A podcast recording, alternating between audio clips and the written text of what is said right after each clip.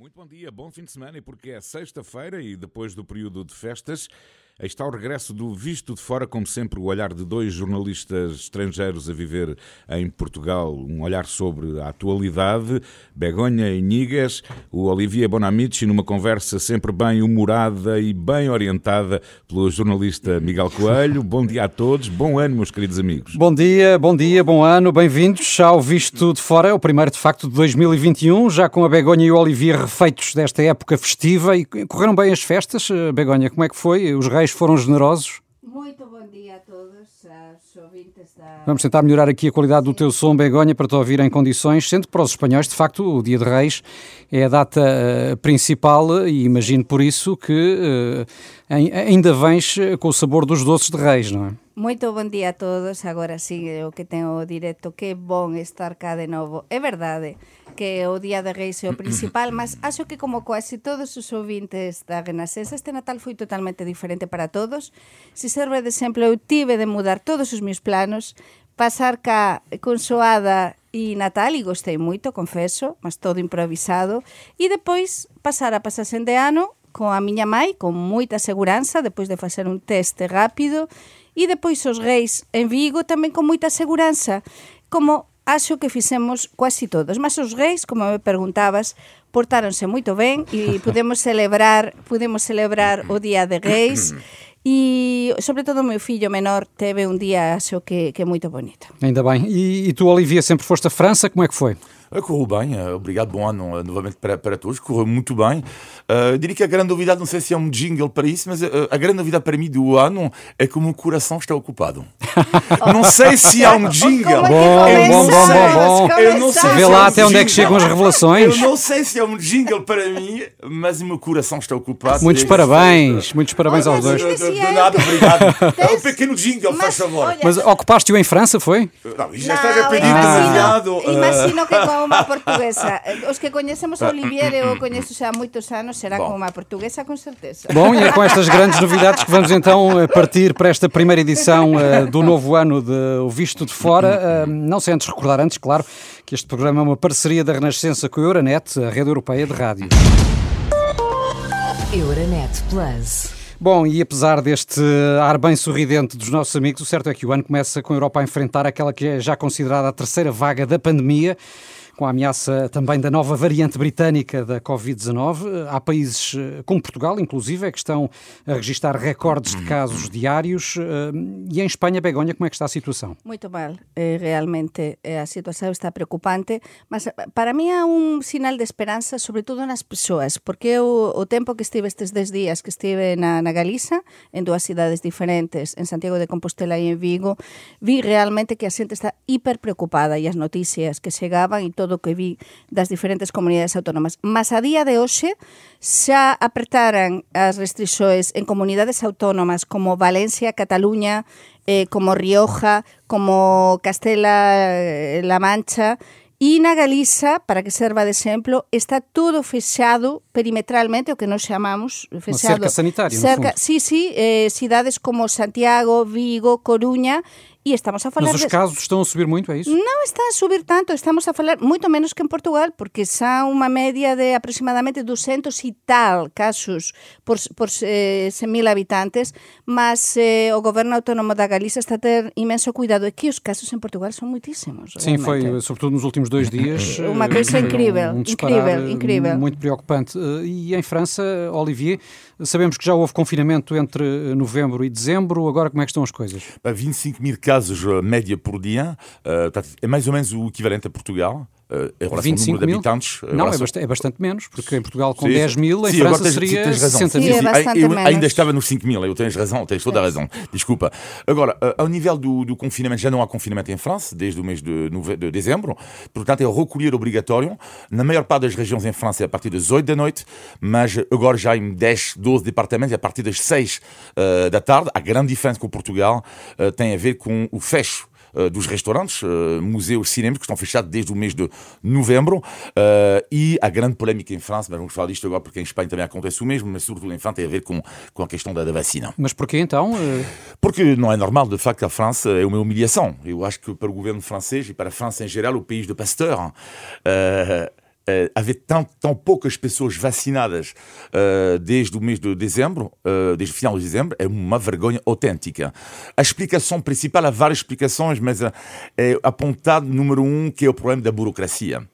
O Estado, a França aposta sempre, mesmo os de direitos, já o disse aqui, são todos de esquerda em França, porque apostam sempre no Estado Providência, o Estado Social. O que é, por um lado, bom, tem as suas virtudes, mas depois o problema é que quando tu apostas demasiado no Estado, tens esta, este pesado que tem a França. Mas o que é que está a falhar em concreto? Não bem, estão a ser vacinados é uma, como cá, os para, médicos, os enfermeiros, para ser, vacinado, em, para ser vacinado em França, até a data era mais complicado do que comprar um carro. É, é uma burocracia de loucos. Tens que assinar a esquerda, a direita, que não sei quem. Estou a falar para as pessoas mais velhas. Por isso o governo francês tomou a medida finalmente ontem eh, que vão ser vacinadas todas as pessoas até final de janeiro de mais de 75 anos automaticamente, se quiserem, como é evidente, mas não há já, não vai haver tanto o peso da burocracia nos lares, etc. Portanto, vai haver, espero eu, mais leveza do Estado para que esta vergonha em França acabe. E, e, este processo como é que está a correr em Espanha? Em Espanha é um bocado melhor, realmente. Também vai mais devagar do, do que todos gostaríamos, não é? Mas está a acontecer em todos os países, é mesmo assim. Mas há Ma... comunidades espanholas que se queixam, de facto, de uma porcentagem muito baixa nós, de vacinados. Sim, exatamente. Temos temos o, o mesmo caso que, que acontece en toda a Europa, de ser pouca xente, po, menos xente da que se pensaba vacinada. E depois temos o caso de que con tanta festividade, eh, tivemos eh, o festivo de Reis no día 6, houve días festivos que por iso criticaran moitas comunidades autónomas nos que non se vacinou por ser feriados. E, por tanto, o que se está a pedir é máis rapidez, máis número de vacinas OES e en España acontece unha coisa tamén que está a ser hipercriticada e é porque, non sei se saben os nosos ouvintes, mas o ministro de Saúde, Salvador Illa, e o candidato, e foi todo un golpe de feito eh, mesmo no Natal, eh, cando comenzou o ano, no día 1 ou 2 de xaneiro, anunciouse que o Salvador Illa era candidato para as elexoes eh, regionais da Cataluña. Tan vai desear o cargo, non se sabe que é que o vai sustituir, estamos en plena terceira onda e con a vacina SAO, mas é verdade, non está a correr tan ben como se esperaba, vacinação en España, sí. máis devagar e outra coisa, que non se está a vacinar primeiro como en Portugal eh, o, persoal, o pessoal de os sanitarios e sim as persoas dos, das residências, isso sí que é igual de, pronto, dos, dos lares. Nos lares, sim.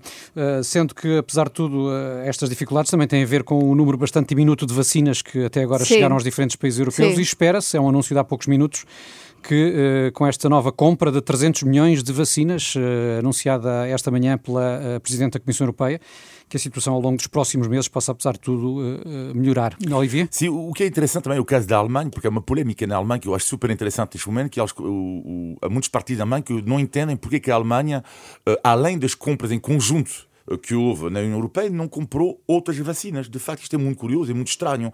E lá, neste caso, não diria que é uma derrota da Europa, mas não deixa de ser estranho países como Israel, eh, como o Reino Unido, eh, como o Canadá, eh, que estão mais à frente uh, do que nós. O Reino Unido porque começou mais cedo. Sim, isso, mas, uh, mas lá está, podemos fazer compras em conjunto, é como uma família ou em, entre amigos, podemos fazer compras em conjunto. Mas permitir que os países também comprassem isoladamente.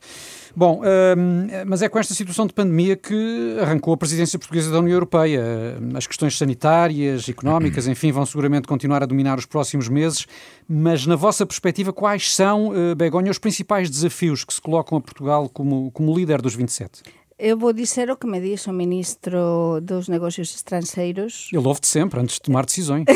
Augusto Santos Silva, que eu entrevistei mesmo no, no Natal, e ele me disse precisamente que voltar o que temos... Eh, por certo, que eles nos ouvem, eh? tanto ele como a súa asesora nos ouvem. E entón, unha das coisas que ele me diz tan importante o que o Olivier e eu temos dito neste programa nos últimos meses, que voltar a ter peso eh? o peso da Europa, Olivier, que temos dito tantas veces, pois que Europa volte ter peso no mundo, o tema do Brexit, evidentemente, e tamén o tema das relações transatlánticas, voltar a ter, claro, isto foi Sim, esta entrevista da nova presidência foi, americana. claro, agora con todo isto que aconteceu nos Estados Unidos, esperemos que todo corra ben, que o Joe Biden poda posa ser eleito. Como é que dizes? Joe Biden? Biden? Joe Biden, Joe Biden, non? A ver Sim, como é, se parecido, pronuncia é, o é inglés. parecido com Joe Biden. Joe, Joe é. Biden. José, o José, José, José. Pronúncia espanhola, claro que sim. espanhola. Estou metendo espanhola. contigo. Muito bem. E na tua perspectiva, Olivia, os desafios da presidência portuguesa? Eu diria que, que é, vai ser a questão do Covid, porque afinal, uh, uh, o António Costa, a presidência da, da portuguesa, diria, tem alguma sorte, entre aspas, que é a sorte, como é evidente, o contexto podia ser muito melhor, mas, como é evidente, mas uma vez que o Brexit uh, uh, seguiu para a frente, uh, Com acordo? com acordo, mais o plano de retoma económica que está uh, Aprovado. alcançado, aprovado, Mais as vacinas? Uh, mais as vacinas, eu diria que vai ser a questão do Covid, que é, como é evidente, o principal, que é encontrar o equilíbrio, vamos falar aqui da situação portuguesa, entre os países da Europa que vão adotar nos próximos tempos medidas ainda mais restritivas, mas com a luz, desta vez sim, no fundo do túnel. Portanto, é este equilíbrio. Medidas eh, mais restritivas com confinamentos eventuais novamente e também um plano de vacinas que vai ser para mim o grande desafio da E há, e há, sí, con certeza hai un outro tema importantísimo que é o tema social, é dizer, recompor a Europa depois de toda esta crise pandémica, esta crise económica, que é unha coisa que Portugal vai tentar facer coa cimeira social, a ver se se pode facer presencial do Porto no mes de maio, e van, ter, xu- van te, tentar xuntar precisamente a todos os parceiros sociais europeus, alén dos líderes europeus, e tamén acho que unha coisa super interesante que é a cimeira coa India, non é? Para apostar tamén con eh, a relação coa India. Mas con todo é verdade que o tema COVID vai ser eh, estrela, sem dúvida. Seria, seria uma boa notícia para todos nós que no final da presidência o balanço fosse, fosse favorável a esse Oxalá, nível e que todos oxalá. estivéssemos bem melhor do que atualmente. Bom, mas esta semana, como referiste há pouco, a Begonha eh, ficou também marcada no plano internacional com os incidentes em, em Washington, com a invasão do Capitólio e que acabaram, de resto, por causar cinco mortos Uhum. e fazer eh, com que muitos apoiantes de Donald Trump eh, se tivessem, inclusive, afastado do ainda presidente. O próprio primeiro-ministro britânico Boris Johnson, eh, que é talvez o maior aliado de Trump na Europa, criticou fortemente eh, durante o dia de ontem. Pergunto, Olivier, se terão ficado, na tua perspectiva, definitivamente enterradas eh, as esperanças de Trump num eventual futuro regresso à Casa Branca? A resposta é uh, definitivamente não. Não porque o voto de Donald Trump não é um voto de protesto. É preciso ter muito cuidado porque as pessoas em França que às vezes analisam a extrema-direita e uh, fazem muitas vezes o erro. O erro é claro que às vezes no início do movimento da extrema-direita, ou da extrema-esquerda, mas neste caso estamos a falar da extrema-direita, uh, o movimento uh, da extrema-direita muitas vezes é um voto de protesto inicialmente, mas transforma-se depois num voto de adesão. Portanto, milhões e milhões de americanos apoiam, mesmo que não seja a pessoa em si, mas a política dele. E isto que é muito preocupante. Que é este voto de metade quase da população americana para um homem e para uma ideologia. Uh, e estamos a ver uma América super dividida. Isto é muito perigoso. Uh, e também, eu espero eu, que sejam lições para nós europeus. Eu, no dia seguinte, quando acordei após este pesadelo, uh, que eu ligo imenso esta democracia tão bela, que é a democracia americana, eu pensei uh, que sou orgulhoso de ser europeu cada vez mais. Porque, sinceramente, quando vejo o que acontece na China, uh, na Rússia, Uh, nos Estados Unidos uh, e outros países, Venezuela e companhia, uh, digo que apesar de todos os nossos defeitos na É Europa, verdade. que orgulho, neste momento, neste momento, Isso de ser é, europeu sem, é. sem, sem magoar os outros. É verdade, e, mas tamén temos un problema que temos de ter eh, eh, e por sobre a mesa, que é precisamente que estamos nun momento no que xa non é tan importante pertencer a un partido ou outro. Para, estamos nun momento de divisao entre os que somos demócratas, eh, sexamos máis de centro, de esquerda, de direita, e os populistas. E todo isto que aconteceu nos Estados Unidos... Mas mesmo entre os populistas, há, apesar de tudo, eh, os mais institucionais e os mais eh, Sí, partidários mas da para- violência. Que aconteceu mas, em Washington sí, foi mas para lá os de tudo que era... populismos son o perigo Admissível. dos, dos nosos tempos nos diferentes países non vou citar cá os diferentes países e o que está a acontecer mas realmente o exemplo dos Estados Unidos é primeiro o momento tan imprevisível que estamos a viver e o perigo dos populismos, dos populismos extremos e temos de, de, de aprender disto e máis do que nunca o discurso europeu é fundamental. E esperemos também que a presidência de Biden dê aí também uma, eh, uma ajuda. São eh, 10 horas e 36 minutos, estamos no Visto de Fora, parceria da Renascença com a Euronet, Rede Europeia de Rádios. Euronet Plus. Em Portugal, e de regresso ao tema Covid, dispararam nos últimos dias os casos, eh, depois do período de Natal, em que o governo aliviou as restrições. Governo que agora eh, admite um possível regresso ao confinamento. Eh, poderá, Olivier, ter sido um risco excessivo o alívio das medidas e agora estarmos a sofrer as consequências? Para responder à tua pergunta, a minha resposta é sim, mas era de esperar. Mas a resposta que eu acho incrível. Mas esse risco foi devidamente ponderado? A resposta vou responder à tua pergunta com o que disse Henrique Barros no público Sim. epidemiologista esta manhã. Ah, Gostei imenso das palavras dele. Uhum. Não é aceitável, nem moralmente, nem eticamente, não é decente dizer-me que isto é a culpa das pessoas.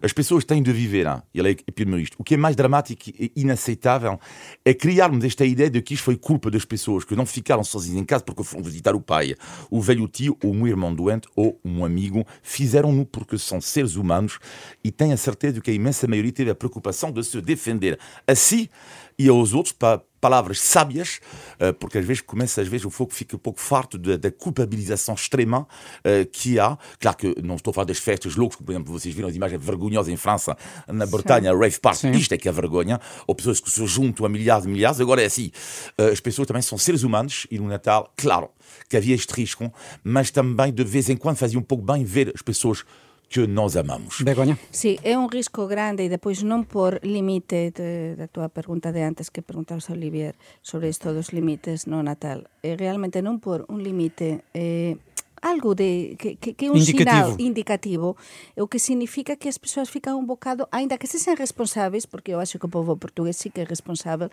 mas fican como máis relaxados. Portanto, não limitar, como noutros países, o número de, país, de exemplo, pessoas que deveriam estar à mesa de Natal, etc. de España e o meu exemplo pessoal, non é? E que en Santiago de Compostela eu non vin as miñas amigas para proteger a miña mãe. Nós, e eu sou unha persoa moito de amigas desde sempre, de, de, de há 20 tal anos, que combinamos sempre no Natal. Natal e eu non vi, non combinei con ninguén, non, non estive numa, nun café, porque as persoas están totalmente mentalizadas, as persoas non se xuntaran. Para ver a miña mãe tive de facer un teste rápido para eu poder ir a súa casa e estar segura, como eu, a miña familia, non é? É dizer, porque había ese limite que xa falamos cá, de persoas, as persoas están super conscienciadas. Entón, da parte verdade que dos gobernos é importante, non sabíamos que isto ia acontecer, sabíamos que os casos íanse disparar e que isto ia acontecer, non é? Portanto, aquí non é culpa só das persoas. Isto é, é un equilibrio e esta pandemia está é unha pandemia que está totalmente descontrolada, non? Sim, e sobre a vacinação em Portugal, Olivier, como é que te parece que está a correr? Opa, está, pelo menos está a correr melhor do que em França. Como já, já expliquei, não parece-me uh, neste momento que está, que está a correr bem. Hum. Uh, não estou a ver aqui neste momento um, um escândalo, um drama uh, em Portugal em relação à vacina. Begoña? Eu tamén penso que está a correr ben. Hai unha coisa moito boa que eu expliquei en España que, que se comece que se comezou a vacinar precisamente o persoal de, de saúde, non? os médicos, sanitarios que dissemos en España, non? enfermeiros. E aquele receio inicial eh, com eventuais eh, efeitos secundários da vacina, etc, ah, está máis ultrapassado? Sí, e depois que xa se demostrou, non é, que esta enfermeira que, que morreu, que faleceu, realmente non foi por causa de, da vacina, non é? E eu penso que sí, e é un risco que temos de correr e, e, e Portugal, neste caso, eu penso que está a dar exemplo. Realmente, se eu comparo con España, non é? días que non se vacina, máis devagar, ou comparamos con a França, ou comparamos con a Alemanha, realmente Portugal está a, a safar ben. Muito bem. Eu gostava de ouvi-los também sobre outro tema, eh, uma vez que estamos a pouco mais de duas semanas das eleições presidenciais eh, e que os últimos dias têm sido marcados pelos debates eh, a dois entre os diferentes candidatos. Que notas é que, é que destacam do que ouviram até agora? Olivier. Para já, eu vou esperar para, o, para mim o debate eh, que é hoje à noite entre a De Ventura e, e, e Ana Gomes. Eh, o debate que eu espero muito que eu esperava muito, e o outro debate que já aconteceu, que para mim foi de uma boa qualidade, de uma forma geral, entre André Ventura e Marcelo Rebelo de Sousa, hum. uh, esperava imenso e pensei, bom, eu podia falar durante horas e horas deste debate, mas eu pensei, ok, vou ter que resumir o que é que eu achei curioso, porque estamos na Renascença, e revi esta manhã, antes de entrar no estúdio, o debate, aos seis minutos, aos seis minutos, Marcelo Rebelo de Sousa cita o Papa Francisco. E lá achei super interessante, porque o Marcelo disse, André Ventura, a minha direita, a direita social, não é a vossa direita. A direita é securitária, disse o Marcelo, sobre Ventura. Hum. Mas eles não têm o mesmo Papa. Os dois não têm o mesmo Papa. E acho super interessante é que a referência de André Ventura é João Paulo II, e já ouvimos André Ventura falar mal, uh, a fazer algumas críticas sobre o Papa Francisco, enquanto a referência atual não estou a dizer que o Marcelo não gosta de João Paulo II, mas ele fez de propósito de citar o Papa Francisco, porque neste momento a Igreja está claramente dividida, e vimos o que acontece na Itália entre o Papa Francisco e o eleitorado de Matteo Salvini, e esta referência do catolicismo, algo que nunca vi num debate em Portugal, falar de religião num debate, Marcelo fez questão de mostrar de aventura, eu sou católico, o meu Deus, eu, nós temos o mesmo Deus, mas o Papa, a ideologia, não é a mesma. Porque sabemos a posição do Papa Francisco sobre os migrantes e sabemos a posição do André Ventura sobre os migrantes e sabemos que, claro, uma das razões pelas quais ele não alinha com a posição do Papa Francisco de Ventura tem precisamente a ver com isto. Achei super interessante esta diferença entre os dois homens. Mas daquilo que ouviste dos debates até agora, vieram alterar alguma coisa de substancial naquilo que era o posicionamento uh, dos candidatos, uh, em, em, termos de ideias, claro, mas também junto do eleitorado? Não, eu acho que não. Eu acho que este debate vai uh, reforçar, vai reforçar Marcelo e vai reforçar André Ventura. Agora, eu acho que a grande questão aqui que se coloca é ver se André Ventura vai chegar na segunda posição ou na terceira, porque do resto eu acho que está ganho. E, e Ana Gomes, uh, Begonha, daquilo que tens ouvido, será que está aquém das expectativas? Non sei, porque confeso, como acabo de explicar, eu non, non estive presente en Portugal non é, durante os debates, non é? Agora vou retomar toda a actividade, Mas eh, isto... Vais ver de uma só vez toda a primeira não, temporada. vou ver com calma, se estive a ler, mas não é igual ler do que ver. Nós como pois analistas não, e como jornalistas debemos ver e debemos ser tamén sinceros con a nosa audiencia, non é? Mas neste caso eu penso que Ana Gómez pode ser unha sorpresa, non é? Eh, sin dúbida, o André Ventura penso que está a ficar un bocado xa con menos fólego, menos forza do que inicialmente tiña e sin dúbida que, que o presidente Marcelo, neste caso o candidato Marcelo, pois é máis do que nunca tamén un analista que nos debates crece, sin dúvida. Ele garantiu já que deixou de ser comentador. Sí, ele garantiu, mas sin dúvida, isto que explicaba Olivier aquí, non é? Ele é tan inteligente que neste caso citar o Papa Francisco porque realmente as persoas que coñecen a Marcelo saben que a Igrexa que ele sempre defendeu, non é? A parte social da Igrexa, a parte da solidariedade, a parte de defensa das persoas. Por tanto, é moito interesante e é máis unha vitoria dialéctica. Agora, os portugueses teñen a palabra, non é? E para mí tamén o significativo é que a campaña máis atípica por causa do COVID, non é? que, se, que, que nos lembramos e non poder ver os candidatos na rúa, non é? A falar coas persoas faz que aínda é máis importante os debates, neste caso na televisão. E é pena que non teñamos na rádio. Ainda mais é? atípica será. Mas, o, o, que é, que é fascinante na posição do, do Ventura nos debates é que, ao contrário do Vox em Espanha, de, de, de Le Pen em França e da, de Salvini na Itália, ele não é um líder agressivo nos debates. E quando vês um debate da Vox, meu Deus, tipo, eles carregam em força. A, a Le Pen Questão igual. estratégica, imagino. Se, eu penso que é estratégia. Estratégia, mas, sim, eu, sim, uh, sim, sim. mas também haver um pouco a personalidade dele também. E, mas eu acho que ele prepara o plano de agressão, entre aspas, para hoje à noite. Mas, é... Para a sua grande.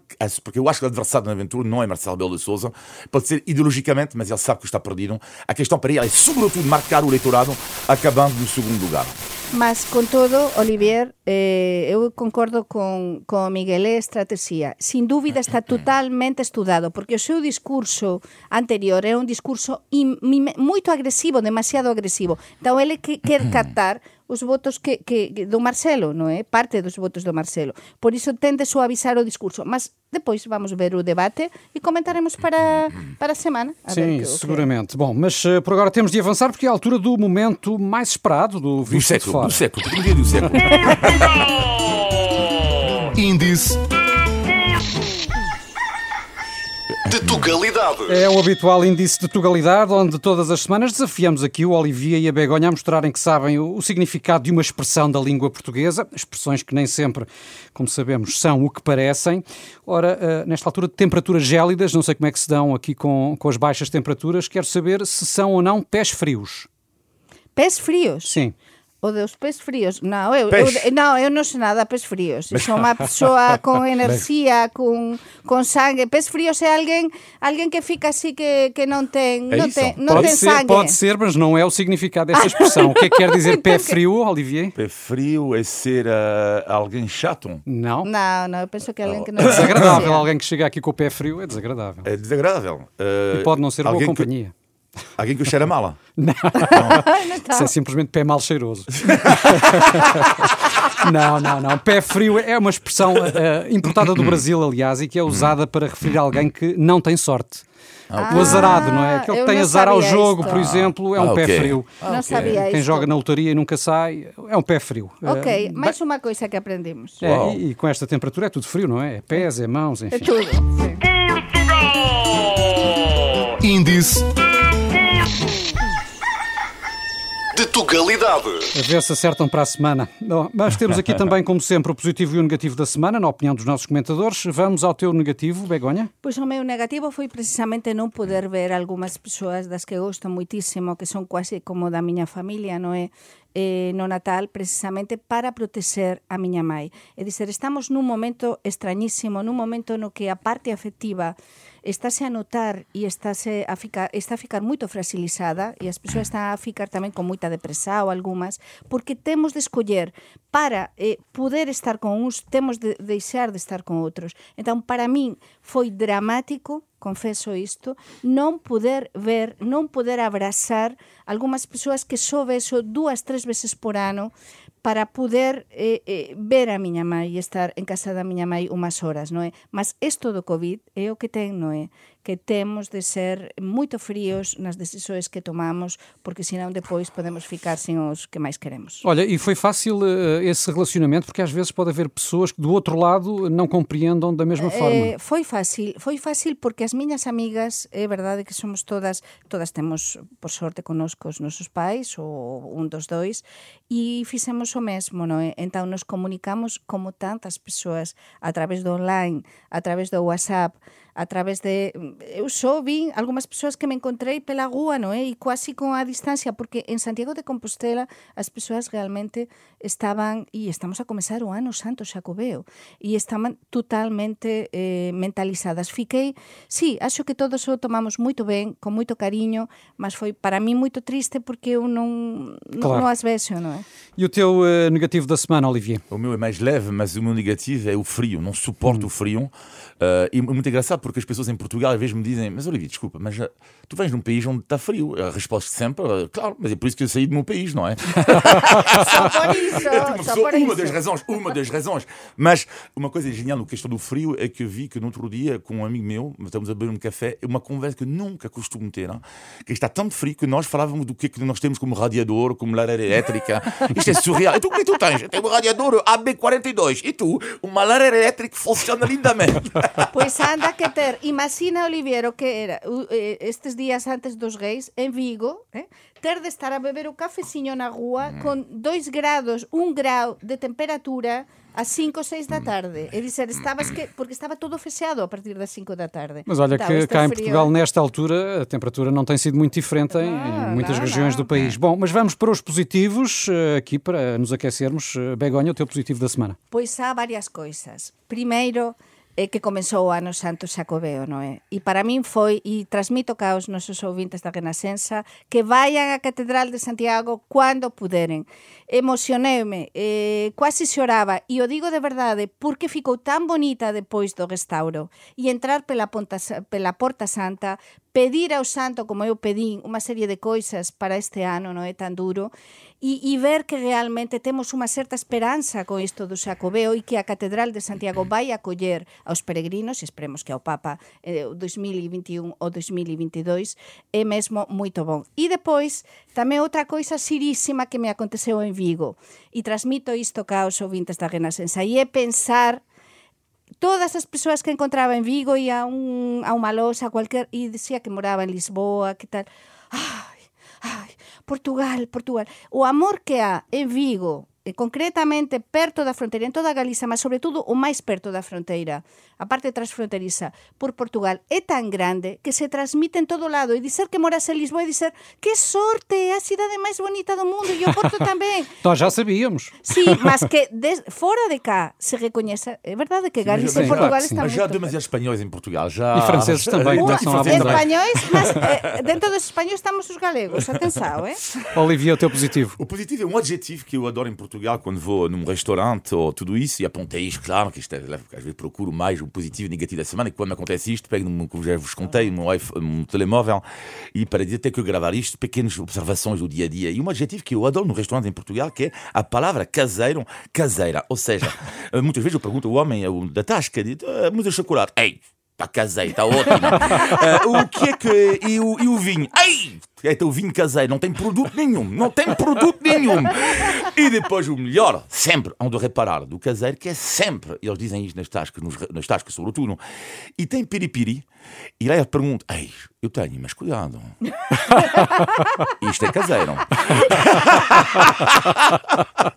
Portanto, a palavra caseiro, E caseiro caseiro que eu significa que adoro. pica mais. O piripiri mas caseiro pica mais. Sim, caseiro, e sobretudo eles dizem, não, não, é feito por nós, cuidado, sim, é sim. caseiro. Mas tu também, eh, Begonha, tens uma preferência especial eh, por este tipo de, de, de restaurantes, Po, não é? con certeza. E cumprimentamos cá que os do Bitoque, non é? Porque os, os nosos amigos do Bitoque son fantásticos. Os amigos E do tantos- É verdade, para mí son os dos ouvintes da Renascença É. máis fiéis que há. E, Que tem- temos... e- e, aliás, eu tenho a certeza que o Bitoque é. Que, que- É ca- caseiro, caseiro. todo. É caseiro Tudo é caseiro. Tudo E é caseiro. verdade, Bem, é bem, bem. Convosco é que estamos sempre em casa. Begonha, Inigas, Olivia Bonamici, os participantes do costume aqui no Visto de Fora, numa altura que estamos no fim de mais uma edição, a primeira deste ano de 2021. Já sabe que todas as semanas conversamos aqui sobre a Europa, Portugal e os portugueses e que podem enviar comentários e sugestões para vistofora.rr.pt. Olivier, Begonha, um bom fim de semana. Paulino, um abraço. Tchau, tchau. A sua rádio está em todo lado. Descarrega a nossa aplicação. Renascença. A par com o mundo. Impar na música.